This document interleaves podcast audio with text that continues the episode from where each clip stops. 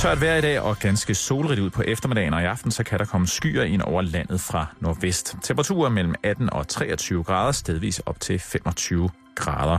Og så er det blevet tid til at have løg i betalingsringen med Simon og Karen. Du lytter til Radio 24 /7. Danmarks nyheds- og debatradio. Hør os live eller on demand på radio247.dk. Velkommen til Halløj i betalingsringen med Simon Jul og Karen Strohrup. Jeg tænkte lidt på det, Karen, at i dag, øh, der... Hov, Du lavede en halsbøvs. da jeg lavede en halsbøvs, øh, eller en halsbrud. Øh, I dag, der øh, vågner jeg op, og det er vel, hvad er det, tre dage siden Roskilde Festival. Og der har jeg måske fået Roskilde syge. Vi taler om en inkubationstid, som jeg ikke har kontrol over mere. Altså, Og det hvis jo, jeg lige pludselig måske skal forlade studiet, mens vi sender, Karen, så siger jeg det bare. altså, er det det, din hals fortæller dig Øh, og mig? øh, øh, jeg har været utrolig lidt sovende i nat.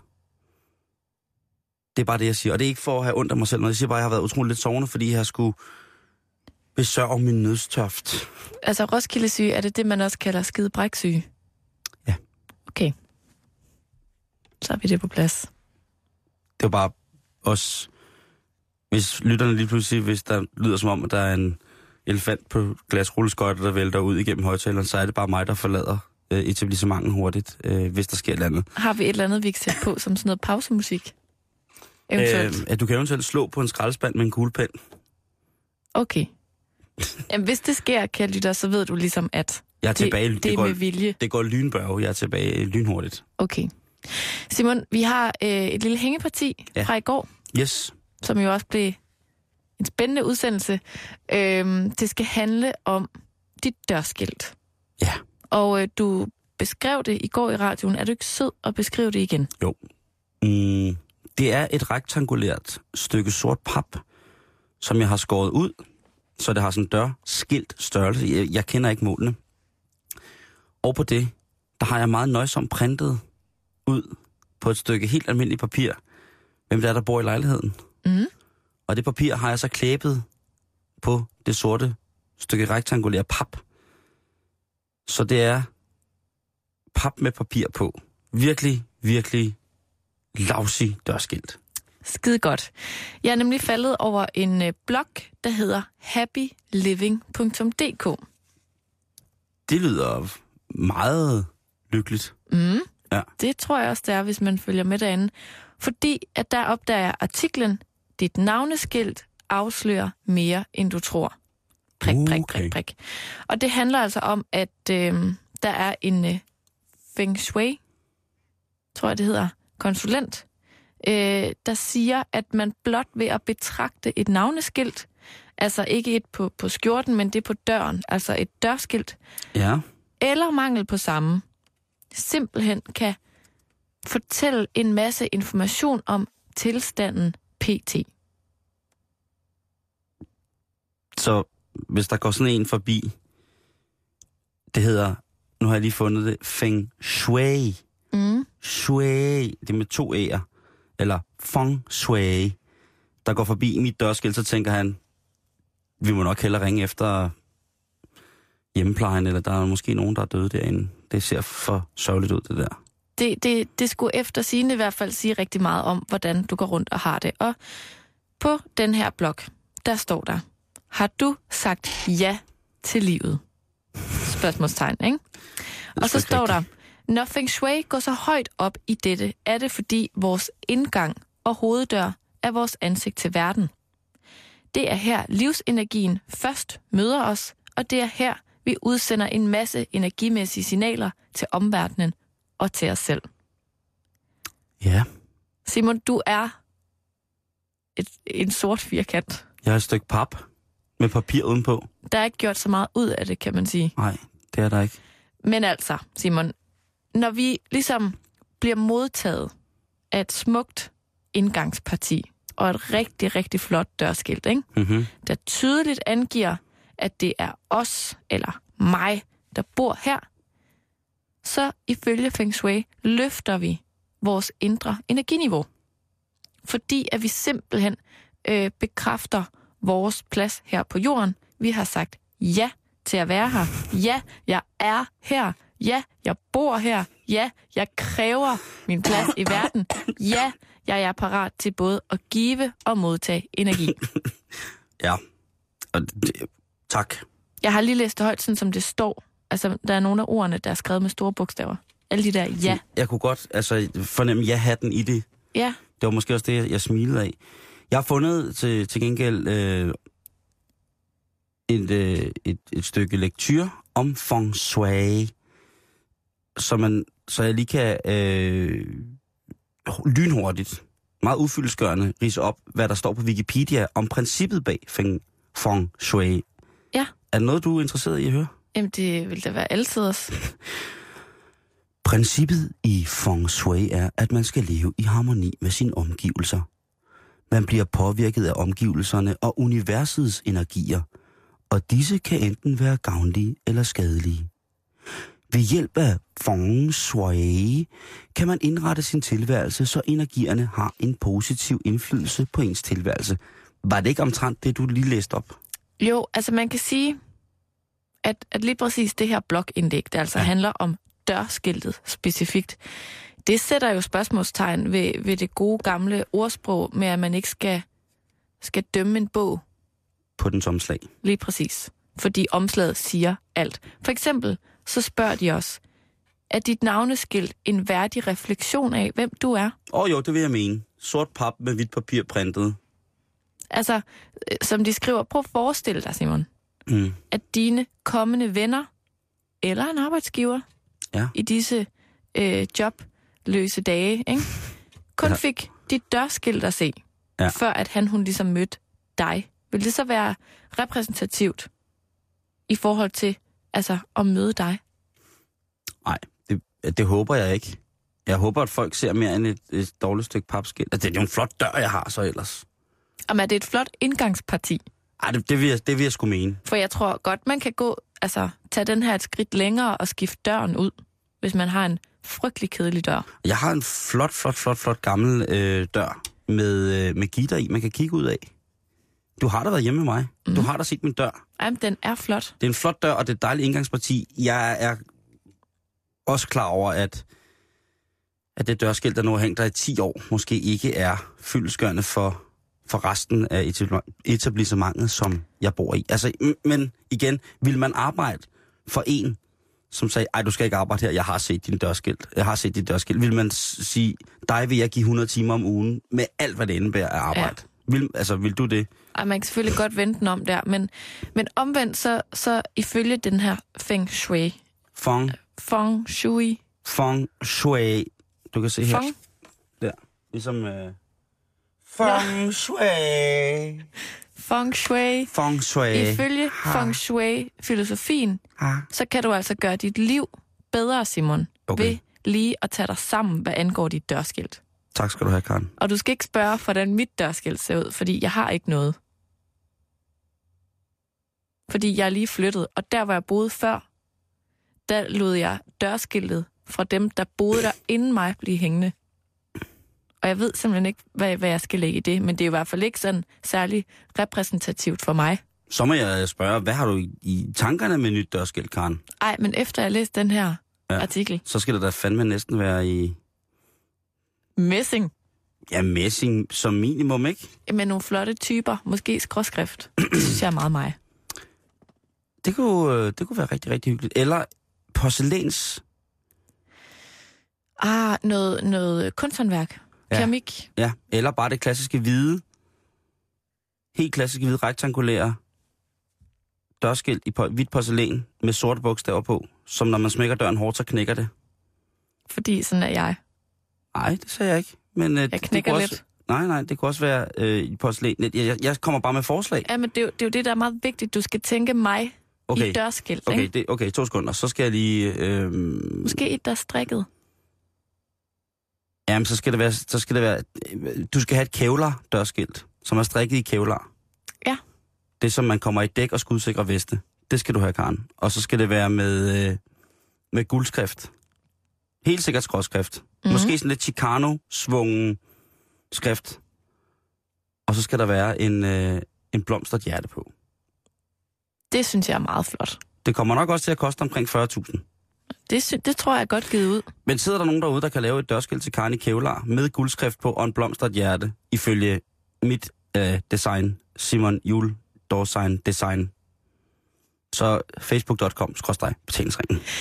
Heldigvis, Simon, så er der råd at hente, fordi at øh, jeg kan fortælle dig så meget, at hvis dit navneskilt er enten sløset, som Mhm. man måske vil kunne kalde dit, Ja. eller mangelfuldt, som, Som man, man- kunne kalde mit, så er det ofte, fordi vi ikke helt har committet os til det sted, vi bor. Måske er vi i tvivl om, om man vil blive der, eller måske trives man der bare ikke. Det kan også være, at dem, vi deler hus med, eller lejlighed med, altså er så nogen, man ikke vil være ved. Det kan også være, at man synes, at naboerne er meget dominerende, men derfor ubevidst holder sig lidt tilbage. Der er flere øh, forklaringer på, altså årsagerne kan være simpelthen så mange. Men Simon, heldigvis så er der jo øh, tricks til, hvordan man laver et rigtig godt dørskilt. Oh, De kommer her lynhurtigt. Vejen til et godt navneskilt. 1. Ha' altid et flot, tydeligt navneskilt på, skråstreg, ved din dør. Godt. 2. Giv dig selv det flotteste navneskilt, du kan forestille dig, og som passer til din og husets personlighed og stil. 3. Placer navneskiltet i øjenhøjde, så du og andre hverken ser ned på dig eller behøver at se op til dig. Det er en langhåret stads, det der, Karen. Men det, jeg kan lide det. Jeg, Jeg, kan tænker lide bare øjenhøjde, altså det er meget individuelt, ikke? det. Mm-hmm. Den er svær at undgå, medmindre man, man sætter dem i forskellige højder. Ja. Nå. Råd nummer 4. Vedligehold det, udskifte, rengør det og puste det, når det trænger. Hvis du bor i hus, kan du eventuelt have udendørsbelysning på. Et spot, så at sige, ikke? Det er meget stenet, at der er nogen, der kan få så meget ud af et dørskilt. Jeg synes, eller, jo, Ja, det er feng, feng shui. feng shui. Sidste råd er, om du ønsker dit fulde navn eller kun efternavn, kan være en personlig sag. Det fortæller også noget om os, og der er ikke noget rigtigt eller forkert her. Nogle vælger kun efternavn af sikkerhedsmæssige årsager, og der står der parentes enlige kvinder. Øh, og så står der andre, fordi de ønsker en vis anon- anon- anonymitet. Det var et svært ord. Ja. Øhm, så kort fortalt, går du op i feng shui, så skal du måske lige tage et tjek på dit dørskilt. Går du meget op i feng shui? Nej. Men jeg har engang hørt, at man øh, ifølge feng shui altid skal have toiletbrættet, det er lukket, slået ned, fordi at kloakken suger alt den gode energi ud af lejligheden. Lige ned i toiletkummen. De håber også, de tager noget andet med. Det, ja, det mener jeg. Jeg håber ikke kun, de tager den dårlige stemning i lejligheden med. Jeg håber også, de tager, tager de ting, der nu skal i toilettet med ud også. Jeg håber ikke bare, Ja. det er for syns skyld. At, men så kunne man jo så måske stille lokum inde i stuen. Lidt ligesom det der trick, når man skal fjerne øh, sådan en cigaretlugt. Ja. Med sådan nogle små krus med eddike. Det, det, ja, lige præcis. Altså, nu bliver det meget huskeråd. Altså, jeg, jeg kan slet ikke overskue. Altså, det er... Øh... Jeg, jeg ved ikke, hvad jeg skal sige til det her. Nej. Jeg, jeg, ved det simpelthen ikke, fordi at... Øh... Jeg tror, jeg har måske det mindst feng shui indrettet hjem i hele verden. Nu, når jeg sidder og kigger på, hvordan det Du skal se slår ud. aldrig nogen af, af, af brætterne ned på Næh. toilettet. Nej, eller øh, sådan, så skal man have en plante der, og så skal man have noget der, øh, og så er der noget med vand. Altså nej, det... Øh, og jeg synes for så vidt, nu siger du, at, at mit navneskilt nok ville være en karakteristika for en, som ikke fandt sig, befandt sig hjemme i sit hjem. Du er ikke committed Jeg er ikke til din committed. lejlighed. Nej, det skulle jeg nok lige hilse at sige, at jeg var. Ja. Det vil jeg, det vil jeg mene. Der er du lige en undtagelse. Ja. Øh, Irriterende, men Jo. så, sådan, sådan, må det, sådan må det nu engang være, Karen. Jeg kan godt sige dig, hvis jeg på en eller anden måde får fat i dig, så er det slut. Så er det simpelthen slut. Det her er Halløj i betalingsringen på Radio 24 En øh, flok gave gutter, Karen, i Indonesiens dejlige, dejlige natur skulle ud for at finde det dejlige agar-træ. agar-træ. Som er et træ, som i mange, mange, mange århundreder er blevet brugt som for eksempel ingrediens, eller hvis olie er blevet brugt i ingredienser i parfumer og i andre velduftende sammenhænge. Altså Mhm. noget, som øh, er, er rigtig, rigtig sjældent og rigtig, rigtig, rigtig dyrt. Og, de her, øh, og det gror blandt andet på, på Indonesien i Sumatra. Og der var altså nogle gutter, som skulle ud og finde noget der træ, og de har fundet noget træ. Og jeg ved ikke, hvad der er sket, men på en eller anden måde er de kommet til at skade en lille tigermis. En lille tigerunge. Ligesom den, du har på din trøje. Og det er måske en stor tiger. Ja, den er faktisk lidt stor. Ja, Sumatra-tigeren, det er jo en af de mindste tigerarter, der findes. Den kan veje øh, op til, jeg tror det er 80 kilo eller sådan noget. De andre, den her store tigermis, det er måske mere en sibirisk tiger. Den kan måske, måske lidt større. Okay. Men øh, man skal altså ikke skade, og det var ikke med vilje, man skal jo ikke skade tigermissen, når den er lille. En tigerkilling, det skal man nok ikke gøre, fordi højst sandsynligt, så er der nok en halvstor, lidt vred tigermor eller tigerfar et sted. Og det var det også i Indonesien. Hmm. Så de her, øh, den lille tigers skrig efter hjælp, har gjort, at tigerforældrene kom løbende. Og de her mænd, hvad gør man? At de har en naturlig respekt for dyret. De fiser op i et træ. Og normalt så man sige, at man skal måske ikke op i et træ. Nå, fordi tiger kan godt klatre af træer. Men de holder tigerne på afstand med lidt grene. Og så sidder de deroppe og tænker, puha, det var heldigt. Lad os lige ringe til det lokale. Vi kender nogen i det lokale inde i landsbyen, der er en halv, halv dags mars herfra. De kan vel være her lige om lidt, og så kan de hjælpe os med at slippe af med de her tiger. Så ringer de så til for i nogle lokale, som kommer ud til tigerne, og så ser de, det der, det er en stor mis, den skal jeg ikke fuck med. Lad os gå tilbage igen. Hej hej, så vinker de simpelthen op i træet og forsvinder tilbage. Så sidder man lidt der og tænker, hvad skal man så lave, når mm-hmm. de der tiger er der, dernede øh, lige foran træet. De får på en eller anden måde kontakt til sådan, det er en nationalpark i, øh, i Indonesien, som, øh, som hedder Mount Loiser. Ja, det hedder den. Okay. Øh, og øh, de får fat i nogle folk, som kan sådan noget med vildt, og som, de vil jo heller ikke dræbe tigerne, og de, altså, der er meget vejen. Man skal passe på tigerne, man skal passe på naturen, men de vil også gerne ned fra træet. Det ender med, at de her mænd, de sidder i deres jagt på parfumetræ, sidder i træet og venter i fem dage. Fem dage. Jeg, Det, tænk, det er med lang tid. jeg tænker, tænk, hvis der har været sådan en familie, der har købt sådan en øh, naturferie, Ja. hvor man kunne alt muligt i Indonesien, i Sumatras jungle. Altså man kunne øh, finde det spændende agartræ, og så lave din egen parfume for eksempel, i romantiske tigerfyldte omgivelser. Tænk på, hvis det er sådan en familie, der så sidder deroppe i fem dage. Jamen, så har de skulle sove op i det der træ med frygt for at falde ned. Ja. Det var da frygteligt. Ja, det er forfærdeligt. Hold da fast. Så hvis du skal ud og samle agatræ i din sommerferie her i Sumatras jungle i Indonesien, så tænk lige på, at det er altså tigernes... Øh, det er tigerne, der, der, kom, der var der først. Og det er jo det, vi altid siger. Husk, at man er altså på besøg hjemme hos nogen, når man er ude i naturen. Lige præcis. Så skal vi videre i kort nyt til øh, en øh, måske lidt mærkelig dementi eller undskyldning, der kommer. Det er den øh, engelske tabloid øh, The Sun, som jo altså er en avis, hvor at der kan alt blive trygt i. Hvis man troede, at vi herhjemme havde rigtige tabloider, så kan man tro om igen. For den engelske The Sun, der kan man æderrømme finde nogle mærkelige nyheder.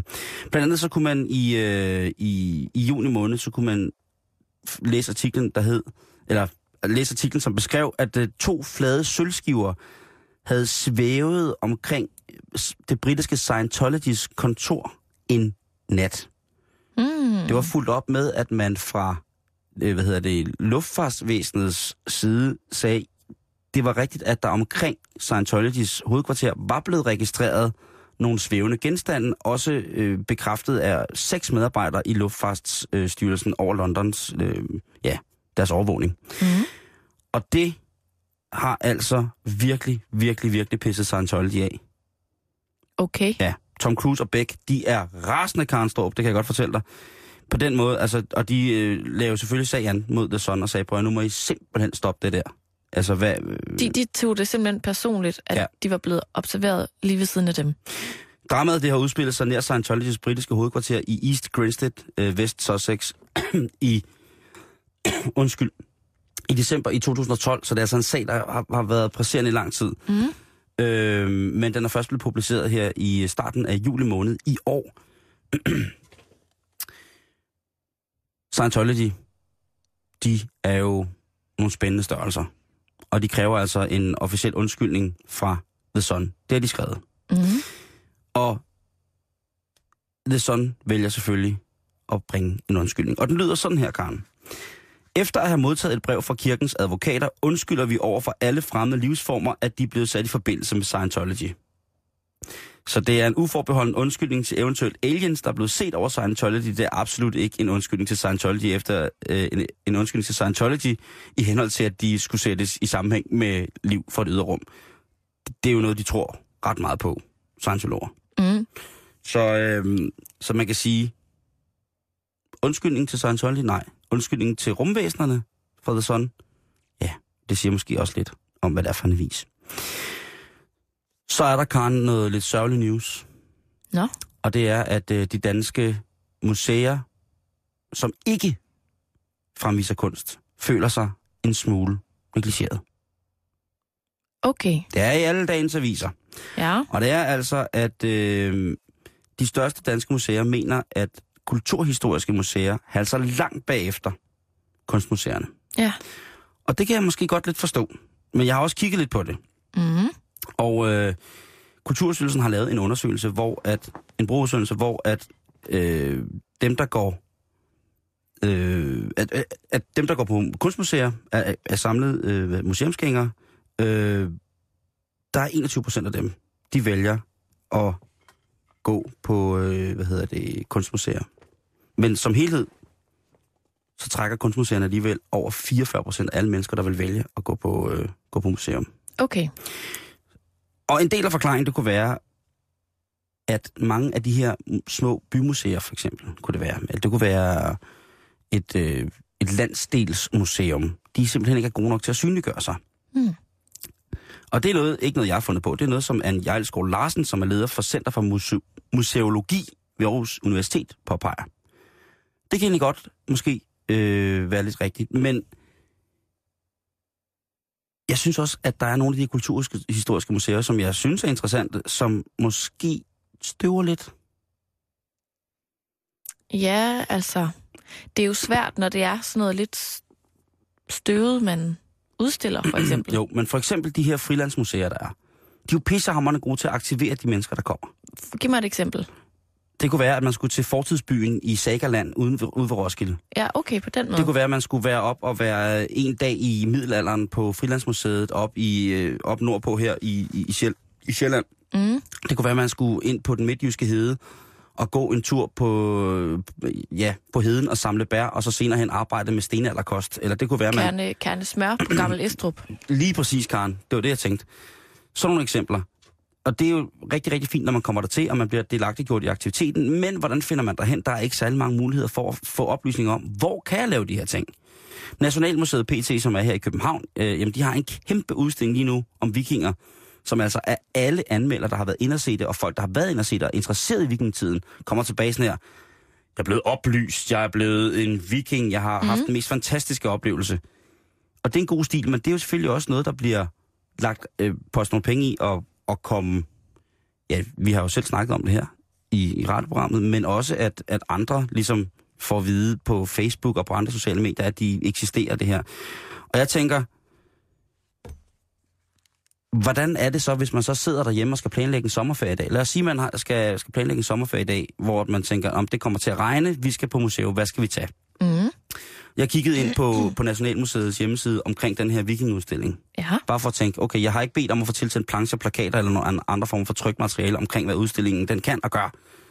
Jeg går ind på hjemmesiden på Nationalmuseet, og der er en flot opslået ligesom, menu, hvor man kan se vikingetiden, og så er der måske de mest kedelige videoer til, som man kan klikke på, og man tænker, det sgu nok ikke der, jeg hiver øh, fire skrigende unger hen på, øh, på, hvad hedder det, på tur. Men til gengæld, så kan man så, hvis man gider læse om det, Mm. finde ud af, at der er rigtig, rigtig mange interessante ting. Men det er, jo ikke, det er jo ikke sikkert, at man kan bruge det som sommerferieaktivitet. Men hvis man selvfølgelig var to folk, der var helt hårdt på vikingstiden, og så kunne man godt finde på, eller så, så vil jeg sige, så ville det vække ens interesse at gå derind. Men sådan til de yngre og de publikum, som måske skal bruge museerne i fremtiden, så er det måske lidt svært at blive glad for vikingudstillingen på Nationalmuseet, selvom det er en af de størst opslået ikke-kunstneriske udstillinger. Jo, jeg tænker også, at det er lidt af kunsten, ikke? At lokke dem til, der måske ikke i forvejen er død interesseret i vikinger, ikke? Det må vel være museets største opgave i virkeligheden. Hvordan vækker man? Appetitten. Ja. Hvordan piger man Hvordan kæler man for, for folks indre vikinge nørd? lige præcis? Og så har jeg kigget videre på, hvad der er ellers er af, af museumsaktiviteter, hvor jeg tænker, jeg vil jo bare kigge på, hvad vil, kan man umiddelbart få at vide, og hvad vil umiddelbart være det, som skulle pige ens museums tendenser, Mm. når man går ind. Det vil jo typisk være, at man skulle bruge internettet. Ja, Vil jeg sige, vi- nu er vi det er det første, jeg vil gøre. Ja. Øh, og for eksempel Harmonikamuseet i Brogst. Tranum Engevej 250. Et dejligt, dejligt sted. Det ligner ikke et stort museum, men hvis man alligevel kører forbi, så kan man gå derind, og så kan man få for eksempel en fantastisk historie om egnen, om folkemusik, om hvad folkemusik har gjort socialt for egnen af Eva, som har Harmonikamuseet. Mm. Det er interessant, det ser ikke ud af særlig meget. På hjemmesiden ser det absolut ikke ud af særlig meget, men hvis man vælger at køre forbi, så kan det være, at man finder en ildsjæl på en af de museer. Øh, så finder jeg videre øh, udstillingen Jorden og Skoven, som er øh, Ringkøbing Skjern Museums store særudstilling i 2013. Og det er på Strandgården Vestjyllands Jagtmuseum. Så der er lidt med nogle guns og noget, men der sidder jeg også og tænker, hvordan kan jeg finde den udstilling på nettet? Jeg, eller jeg finder den jo på nettet ved mm-hmm. at søge på gevær og museum. For jeg tænker, hvis der er noget, man godt vil, så er det på et museum og se en masse våben. Og der bliver jeg så henvist til Jorden og Skoven, som altså er en, øh, som sagt en udstilling om, hvad Jorden har gjort for...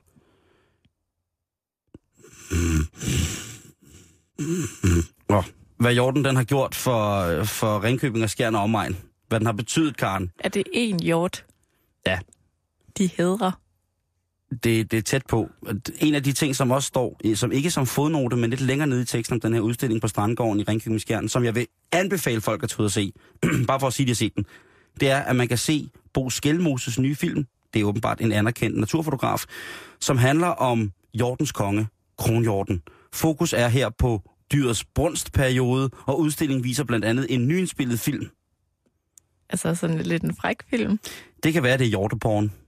Det ved man ikke. Men det er i hvert fald, hvis man keder sig, så er det Ringkøbing Skjern, der er hjorteudstilling. Hvis du er længere sydpå i Sønderjylland, så kan Museum Sønderjylland tilbyde, og der har jeg været inde igen og kigge på det, som jeg ligesom var det, der sprang mest i øjnene på mig, som det her, det er det, vi skal i sommerferien. Mm-hmm. Det er det, det, er det at vi skal, når vi skal til Sønderjylland. Mm-hmm. Der er udstillingen Tråden i tiden, folkedragter og testikler, tekstiler fra Slesvig-perioden 1770 til 1850. Det er nogle meget gamle tekstiler. Hold fast, Karen. Udstillingen, der er arrangeret i samarbejde med Grænseekvadrillen Folkedansere og Spillemænd, viser foreningens fine samling af slesvigske huer, korsklæder, forklæder og andre tekstiler fra perioden. Ej, den skal jeg se. Hvad? Kan du næsten sidde stille? Nej. Så står der noget andet på, hvad hedder det, hjemmesiden, som er virkelig, et virkelig, virkelig flot billede. Men der står kun noget på tysk, og jeg ved ikke, hvad det er, men jeg vil gerne læse det op på tysk. Så kan det være, at du kan hjælpe mig. Okay. Im Schifffahrtsmuseum haben Kinder Gelegenheit, verschiedene Aktivitäten und Spiele auszuprobieren und gleichzeitig etwas über Schiffe und Seefahrt zu lernen. Könnt ihr da Galionsfigur von dem gesundenen Schiff Calcutta finden?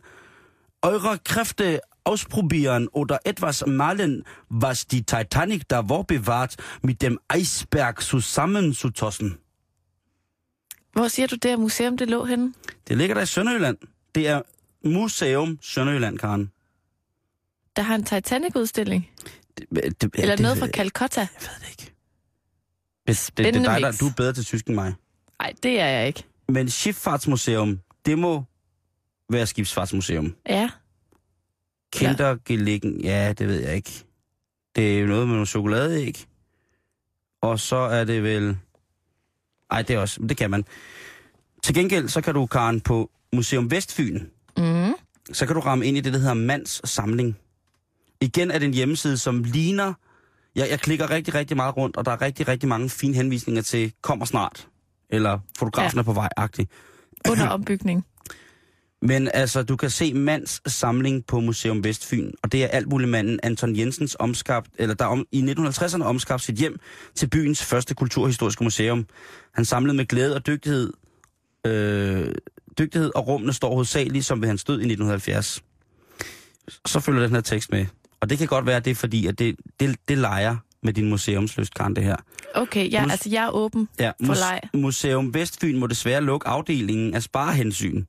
Men i sommeren 2013 holdes en række afskedsomvisninger, hvor vi, foruden de gamle historier om Anton Jensens øh, livet i de gamle Assens, de russiske flygtninge under 1. verdenskrig og modstandsmanden Jens Tolstrup, vil fortælle om det store arbejde, der går forud for lukning af en genstandsrig stemningsfyldt museumsudstilling indrettet i spændende bygninger. Okay, så vi går bag om en museumslukning Du og skal- laver en udstilling. Du skal på din ferie høre om, hvor svært det er at få lukket en museumsudstilling. Nu har de prøvet i så mange år. Nu har de prøvet så mange år, Kan vi Karen. ikke godt bare lukke lortet? Yes. Så er der, øh, det var så øh, Museum Vestfyn. Så er der mm. Museum Midtjylland, som jeg godt vil informere om. Men Ja. ja. der faldt jeg i søvn umiddelbart efter, at jeg åbnede hjemmesiden, så det kan jeg ikke huske noget om. Stopper den der, eller hvad? Ja, der stopper den. Altså, jeg synes jo, øh, som, som øh, den oceaner er, at øh, altså, Moskov Museum. Ja. Gravballmanden. Ja. Jellingstenene. Ja. Der er så mange fine ting. Er det også... Nej, det er jo ikke at gå på museum og, og gå ud og kigge på noget, der ligesom står i naturen, vel? Nej. Hvor, hvor kan man opleve dig henne i løbet af sommeren? Jeg, jeg, jeg, står i Klit Møller på fredag.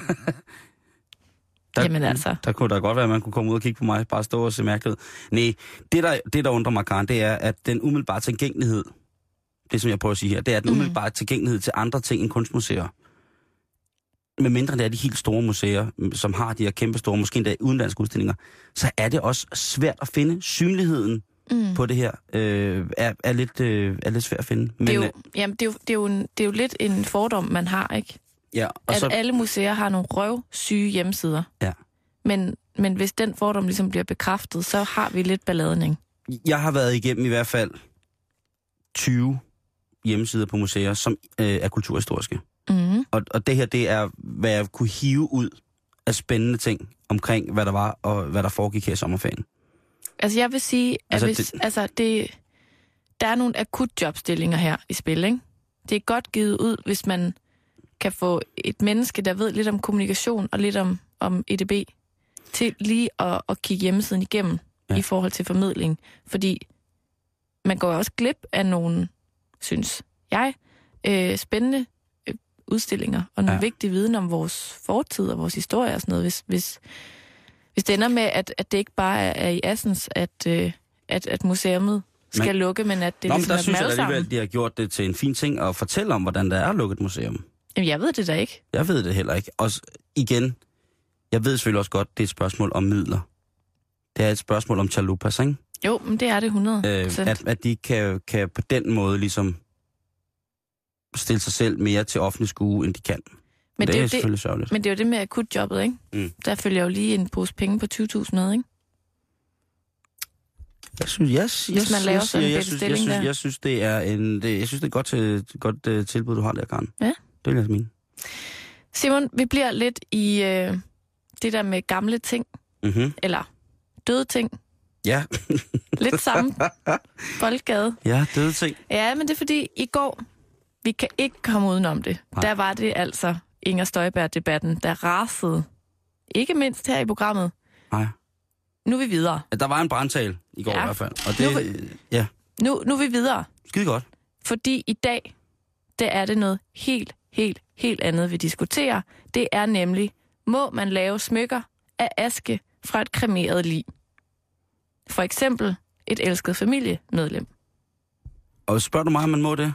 Ej, jeg, det, jeg udlægger bare debatten for dig og okay. for lytterne. Det, Ja. det diskuterer vi i dag, Godt. fordi det er jo agurketid. Det er det, Karen. Så lad os diskutere det. Hvad synes du, Simon? Altså, kunne du finde på at... at, at hvis du nu fik... Øh, altså, det er jo lovligt nu at, at få lavet smykker af for eksempel øh, din gamle hund, som er blevet brændt, og så har du taget noget af asken, og det laver man så et smykke af. Jeg forklarer præcis, hvordan lidt senere.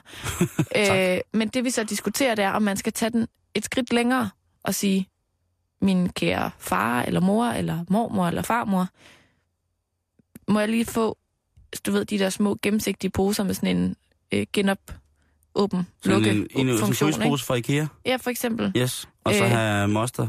Lige tage en skefuld til et par virkelig, virkelig flotte øreringe. Aldrig i livet. Jeg vil aldrig gå med min afdøde øh, på mig på den måde. Hvorfor ikke? Det synes jeg simpelthen er ulækkert. Men det er jo pakket ind i, måske du vil være meget god med sådan nogle hvide perler, Der vil også være der meget hænger aske, dingler.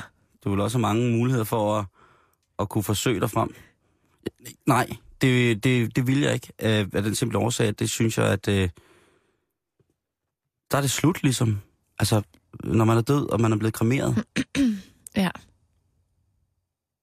Så det, er, det, er jo noget andet, det er jo noget andet, hvis man, hvis man spurgte, om man måtte... Altså, det, det er lidt det samme som at sige, prøv at høre, øh, hvis du, Karen Gud forbyde det, øh, eller en eller anden Gud forbyde det, øh, skulle komme af dage på vej hjem på cykeldag fra arbejdet, ikke? Mm. Så sige, stop, stop, stop, stop, stop. Jeg vil have lidt af Karens arm i en lille cylinder om halsen. Eller lidt i dit hår. Hvor klam, hvor klam, ej, det er endnu klart, det er en ting af menneskekød, noget andet er, at hvor klamt det er. Ha' lidt hår. Hvad med sådan en, Og jeg synes, det er forfærdeligt. hvad med en tand? Ja, for eksempel. Nå, men hvor er det dog? Nej, det, og jeg synes, det er det samme. Jeg synes, det er det samme med Også Aske. selvom det er aske. Ja, det synes jeg. Altså, det er jo sådan, at her i Danmark, der er der meget, meget, meget strikse regler for omgang med lig. Ja, det er der. Altså, det, det er uddannet personale til den slags, der ligesom står for det. Hvor er jeg glad for det. Øh, så så det, det er pissehammerende ulovligt. Mm.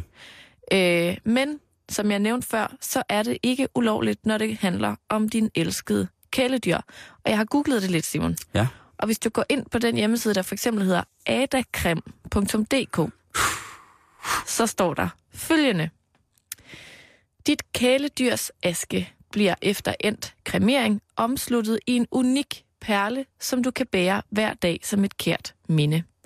Perlerne er håndlavet og modelleret for at fremhæve det unikke, så der ikke er to perler, der er helt ens. Hver perle tilsættes en lille mængde aske fra et bestemt kæledyr og blandes med porcelænslæret, som findes i flere farver, Simon. Mm. Mm. Perlerne brændes efterfølgende ved næsten 1300 grader og er derfor meget robuste og holdbare. Ved glassmækker opvarmet glasses til ca. 840 grader og formes til perler i det varme glas. Perlerne kan laves i sort, rød, blå eller hvid og bliver monteret med øh, en lille dims, der er lavet i 925 sterling sølv. Jeg kunne desværre ikke finde ud af, hvad det koster, for det står ikke på hjemmesiden, så det afhænger nok også af ønsker for, for altså, skal der være en perle, to perler, stor perle, lille perle, meget aske, ikke så meget aske, øhm, måske det gratis. Det tror jeg trygt, du kan stole på, det ikke er, Karen. Vil du gå med... Ja, du er også dyreven. Hvis Ja. du havde, øh, havde en hund, som gik hen og døde, vil du så... mm, Som du, altså, vil du få lavet smykker med, med dens aske i? Og gå med dem? Med sif i Ja. ørerne. Ja. Min gamle, gamle, flatcoated retriever, Ja. der gik bort for fire år siden. Øh, nej. Jeg Hvorfor? synes, jamen fordi, at øh, så skulle jeg have spurgt den anden, om det var okay. Ja. Vi snakkede rigtig godt sammen. Ja, det kan jeg forestille mig. Men øh, nej, for jeg synes ligesom, der er et eller andet det der med, at når man er død, så er man død. Og så er man selvfølgelig bare et, et, et tomt menneskefutteral. Men, men man er jo også, øh, man er jo stadig, selvom man er død, et menneske, man har kendt, eller en hund, man har været rigtig glad for. Og jeg synes, jeg synes også, det er en lille smule øh, bizart, hvis jeg skal være helt ærlig. Men jeg synes, det er fint nok for dem, der gør det. Mm-hmm. Altså.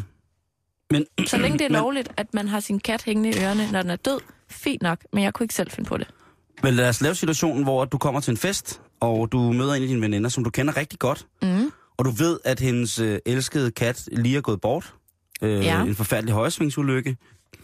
Og så mød, mødes I til, til festen, og I kender hinanden rigtig, rigtig godt, og så har hun et par utrolig smukke øreringe i, og siger du, ej, nogle dejlige øreringe. Mm. Og så siger hun så til dig, det er Muffy. Ja. Og hvordan, der bliver du sådan lidt, altså Muffy, er det din kats ørering? Nej, det er Muffy. Det er Muffys aske inde i ørerne, i øreringene. Mm. Hvad fanden vil man svare til det? Jeg vil sige, det, øh, altså, nå. Jamen, jeg, altså, synes, bliver det for bizarro? jeg tror, at, at jeg, jeg er lidt mindre sart, end du er, fordi jeg synes, der er allerede sket en eller anden form for transformation, når det er blevet til aske. Mm. Det er noget andet, hvis det var Muffis klør. Pote? der sådan var blevet udstoppet, og så havde man det hængende. Altså, det, det er for mærkeligt. Mm. Øh, jeg tror, jeg vil sige, okay, wow, hvor får man lavet det henne? Øh, Som høflighedsspørgsmål. ja, og så vil jeg sige, det kunne jeg nok ikke lige selv finde på. Vil Hvad- man sige det? Hvad, hvad vil du gøre, hvis det var dig, der havde mistet Muffy, Mm. og du var utrøstelig? Det var din bedste ven Ja. overhovedet. I, I var sammen hver dag. Hver dag. Og så tænkte din mor, ej, Simon han skal have en lille del af, af Mufti, Muffy. Muffy. Så nu får jeg lige lavet et flot halssmykke til ham. med en smuk perle med lidt afbrændt Muffy øje i. som hun så giver dig i et skrin og siger, værsgo Simon, her har du lidt af Muffy. Jeg vil... Øh... Jeg ved fandme ikke, hvad jeg vil gøre.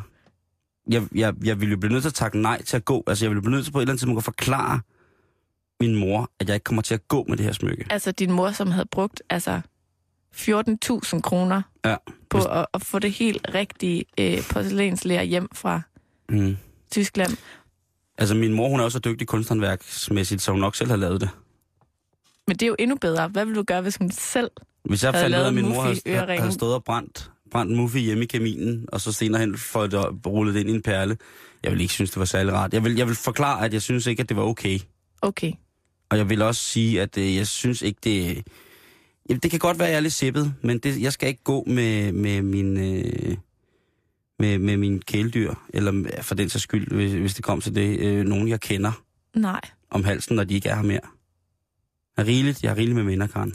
Jeg ved ikke, hvordan du har det med det her, øh, kære lytter, men du er meget, meget velkommen til at skrive, om du eventuelt har et par øreringe med kæledyr i, inde på vores øh, Facebook-side, facebook.com-betalingsringen. Og hvordan det passer i Feng Shui. Selvfølgelig kan man pisse i din stikkontakt. Prøv at se her.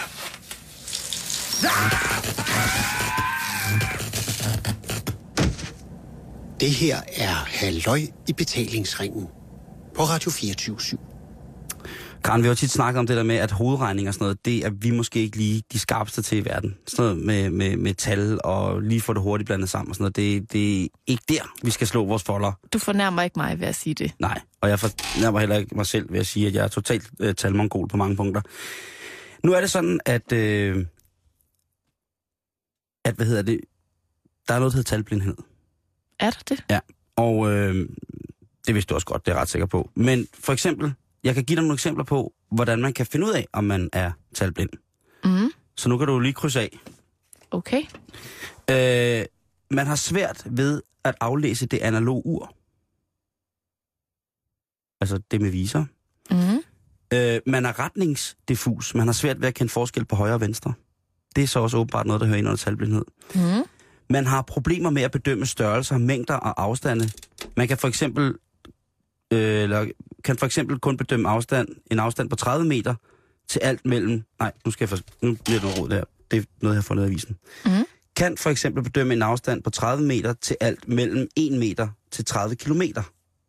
Okay, så man Øh. kan ikke se forskel på 30 meter og 30 kilometer. Det kunne også være en del af det. Så er det jo ens syn, den er galt med. Man har svært ved at handle. Det vil sige, at man øh, tit er tilbøjelig til at bare betale, med, hvis man betaler kontant, med meget større sedler, end der egentlig er brug for. For eksempel, hvis du skulle have et stykke Jenka bobbeltygummi, som måske koster 2 kroner i dag, så giver du øh, vedkommende 1000 kroner, for du er sikker på, at øh, det er nok, men det, mm. det, Mhm. det, det er pinligt. Det kunne være. Øh, man har problemer ved at forstå, at 7 er større end 5. Altså, det er meget sjovt, at det er specifikt de to tal. Ja. Mm. det har noget at gøre med spædbørns fornemmelser for, for tal og for mængder. At man i, i mange tilfælde med, med spædbørn har, har det sådan, at jamen, faktisk har de en fornemmelse af, hvad der er fem for eksempel, men ikke hvad der er syv. Øh, Mm. Det er en, en, hvad hedder det, en længere forklaring, men, men sådan er det. Og man, det er også det der med, hvornår skal man bestemme, at folk er talblinde? Skal man gøre det helt fra spæde af, eller skal man lige vælge, vælge os tiden ad? Det er vildt nok, hvis man erklærer et spædbarn for talblind. Ja. Du har store vanskeligheder med at aflæse tabeller og forstå bus- og togplaner. Tager du tit tog og bus, Karen, bare sådan? Nej, men prøv at Simon, der er virkelig også mange tal Ja. i sådan nogle togplaner, så det kan Mm. jeg godt forstå. Yes. Du har svært ved at finde din plads i toget. du kan ikke lige finde ud af, hvis du har bestilt en plads, øh, sådan noget med numre og Mm. pladsbillet og sådan nogle ting og sager. Ja. Du har problemer med at huske pindkoder, personnumre, nummerplader osv. Mm. Og øhm, så har du rigtig, rigtig svært ved at få et overblik over din, for eksempel din privat, privatøkonomi. Så kan du altså have øh, en laterende talblindhed. Men der er øh, hjælp at hente. For det første skal man lige slå fast, at hvis du er talblind, så betyder du ikke, at du er dum. Der er, Okay. ja, der er mange, der ligesom tænker, at om hvis du er talblind, så er jeg måske dum, og hvis man i hele taget slet ikke kan forstå matematik, så er du også bare øh, et... Øh, Altså, lidt ligesom hvis man er ordblind, er man jo heller ikke dum. nej, lige præcis. Mm. Lige præcis. Øhm, og det her problem, det er jo sådan noget med, at altså, man skal jo også være... Øh, man skal ikke være sådan en spejder for det, men man skal måske også tjekke, at hvis man har nogle venner, som har måske lidt problemer med det, at man så bare skal sige til dem, prøv at have, jo, det kan altså godt være, at du er talblind. Og det her, det vil gøre dit liv meget nemmere, og så må man få noget hjælp til det, for der er masser af hjælp at hente. Og det, øh, lige nu er det ved at blive undersøgt rigtig meget. Bent Lindhardt, som er lektor i matematik og formand for Foreningen for Dansk Specialmatematik, mener, at det kun er omkring 1% af befolkningen, der kan betegnes som decideret talblinde. Selvom cirka 15% øh, har mange utrolig dårlige færdigheder i matematik, så er de altså ikke talblinde. Men han, han tænker bare, at i USA for eksempel, der bliver den talblindhed, den bliver testet for eksempel via en IQ-test. Nå, Så hvis du ikke er særlig god en IQ-test, jamen så er du stort set også, øh, så er du nok også talblind, og så er du altså ikke særlig, og sammenhængen mellem det der med ikke at være særlig klog og så være talblind, er måske tillagt det. Men er det, ikke, er det ikke præcis det samme med tal, som det er med for eksempel bogstaver? Med mindre man er talblind eller Jo. ordblind, at man bliver dygtigere, jo mere man øver sig. Det er jo det, som, som man, taler om. Altså, jeg, jeg ved ikke, om du nogensinde har prøvet nogen, som var fuldstændig talblinde. Det tror jeg aldrig, jeg har mødt nogen, der var. Jeg har en veninde, som er det, altså som er fuldstændig talblind, og hun er også højre venstreblind. Ja. Øh, og øh, hvad hedder det? Jeg snakkede, eller jeg skrev bare lige med hende i går, med, du ved, hvad, hvad, hvor hurtigt bliver det irriterende, det der talblindhed? Hvor hun svarede til, det ved jeg faktisk ikke, for jeg har altid været det. Ja, okay. Øh, og det, hun er sådan fuldstændig, øh, fuldstændig sådan helt cool med det. Øh, og hun, øh, hun, hvad hedder det, hun er øh, enormt dygtig til det, hun laver. Øh, og på alle måder øh, et af de me- mest intelligente væsener, jeg kender. Øh, men hvis jeg har fem kirsebær i den ene hånd, eller hvis jeg har, du ved, fem stykker slik i den ene hånd, og jeg har ti i den anden, så vil hun ikke kunne sige, hvilken hånd jeg har mest i. Det er ret sindssygt. Altså hun bliver fuldstændig, altså hun taber fuldstændig, hun kigger fuldstændig på mig, og så siger jeg bare, det ved du godt, det ved jeg, aner jeg ikke. Og selvom, at, altså hun, man har også svært ved at øh, decifrere i mængder. Jeg skulle lige til at sige, fordi hun kan vel stadig se, hvor den største bunke er, men hun kan ikke Ja, sætte tal på. Men hun er så talblind, så hun også har det der, den der mængde ting, at det kan jo, det, det er, ligesom det der med 30 meter, 30 kilometer. Øhm, Det er jo helt vildt. Ja. Det må være lidt irriterende. Altså hun har, øh, altså hun siger, det der er mest irriterende, det er klokken. Mm. Men der har hun en app på sin telefon, som kan fortælle hende, hvad klokken er. Smart. Ja, og det kan hun faktisk godt forstå så. Mm. Øh, fordi det er tal, der bliver lavet til ord, og så er det nemmere for hende. Ja. Det er, jeg, jeg synes bare, det, det, er, det, det er ret vildt. Øhm, det her med, at det kan gøre det, gøre det besværligt at handle og sådan ting, og så det kan gøre det besværligt at holde styr på sin private økonomi, det sejler og sådan ting, og så jeg synes, altså, jeg synes godt, man må spørge, om man er blevet tjekket for talblindhed. Altså ligesom hvis man bliver ved med at få, får et nyt bekendtskab, hvor man får nogle, nogle mails eller nogle sms'er, hvor man tænker, hvad, hvad står der her? Altså ligesom ordblindhed. Ja. Og jeg tænker, hvad, er der nogen, der har sagt det her nu, når du snart fylder 32, og du stadig, altså du sender de her ting afsted, uden at de selv ved det? Mm. Altså, de kan jo godt selv se det, men har fået det at vide, men ikke får gjort noget ved det. Jeg kender en, som fandt ud af det, da han startede på sin videregående uddannelse. Fandt ud af, at han var ordblind. At der faldt ligesom nogle brikker på plads, ikke? Det må man uh, sige var et meget godt tidspunkt, de faldt på, Mm. hvis man skulle videregående. Uh, der er ved at komme en uh, forskningsoversigt, eller der skal laves en forskningsoversigt over det her uh, projekt, som skal ligesom kortlægge lidt, hvor galt det er med vores talblindhed i Danmark. Mm. Og øh, der er det, hvad hedder det, øh, en, der hedder Sten Bengtsson, som, øh, hvad hedder det, skal sørge for, at vi kan skelne imellem børn med mat- matematikvanskeligheder og egentlig talblinde. Fordi det er jo der i de yng- yngre klasser, man, man har haft måske lidt problemer med at sige, prøv at høre, du er ikke, øh, du er ikke dårlig til tal, du er bare talblind.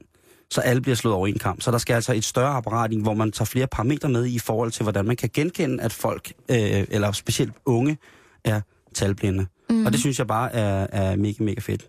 Det jeg er tror- super godt. Jeg tror måske godt, jeg kunne have haft en tendens til at være en lille smule talblind, der i gymnasiet. Mm. Og i dag, der er jeg øh, på alle punkter, i forhold til ganske almindelig hovedregning, dybt afhængig af en regnmaskine, hvis jeg skal gøre det rigtigt. Ja.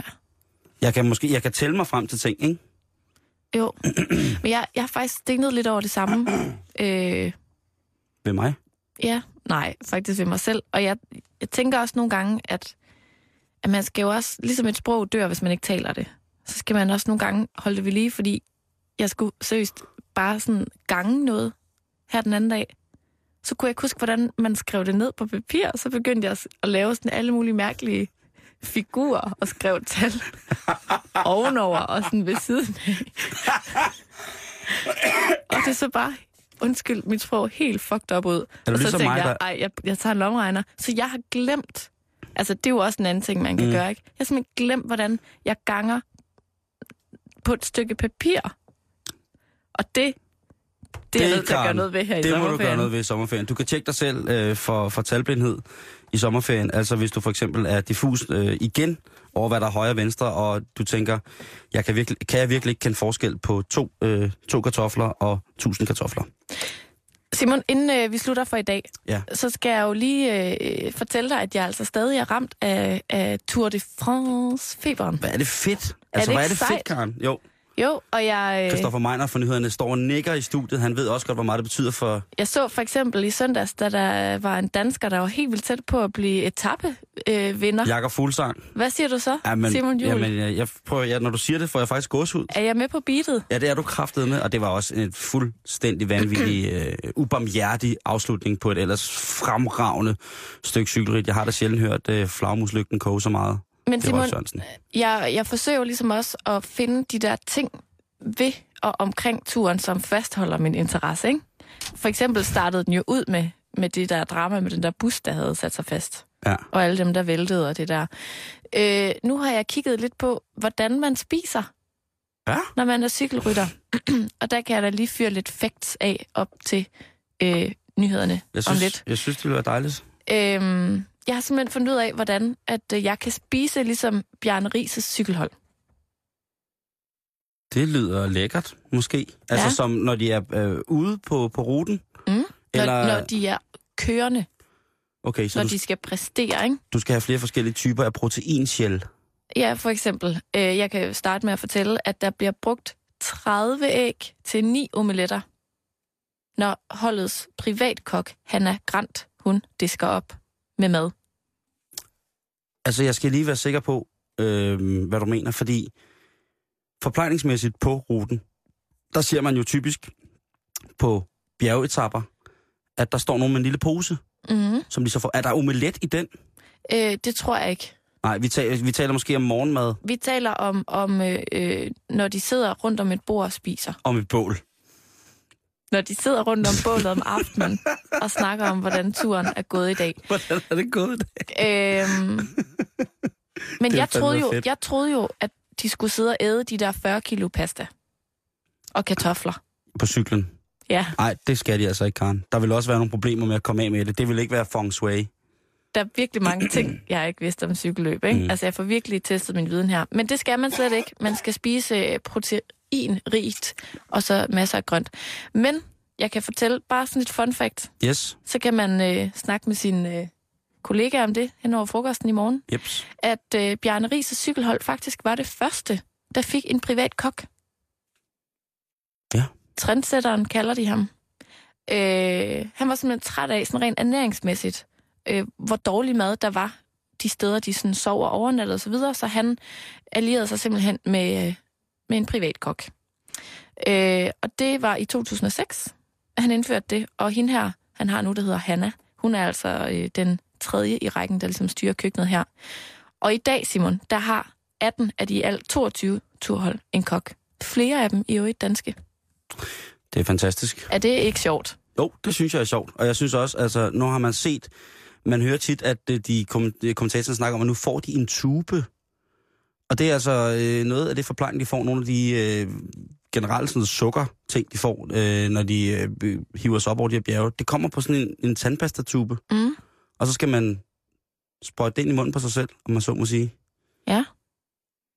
Og hvis man ikke får fat i den tube, så gør det bare afs. Ja. Altså, så er det bare synd for en. Det er det. Så vi kan spise som Bjørn Ris. Man skal bare ikke spise alt det der pasta og alle de der kartofler, Nej, det som jeg så. troede. Nej, men det, det er jeg jo egentlig virkelig glad for. Det betyder også enden på en øh, dejlig tirsdag. I morgen er det Miércoles Erotico, så hold fast. Indtil da, så kan du nyde i hvert fald nyhederne kl. 15.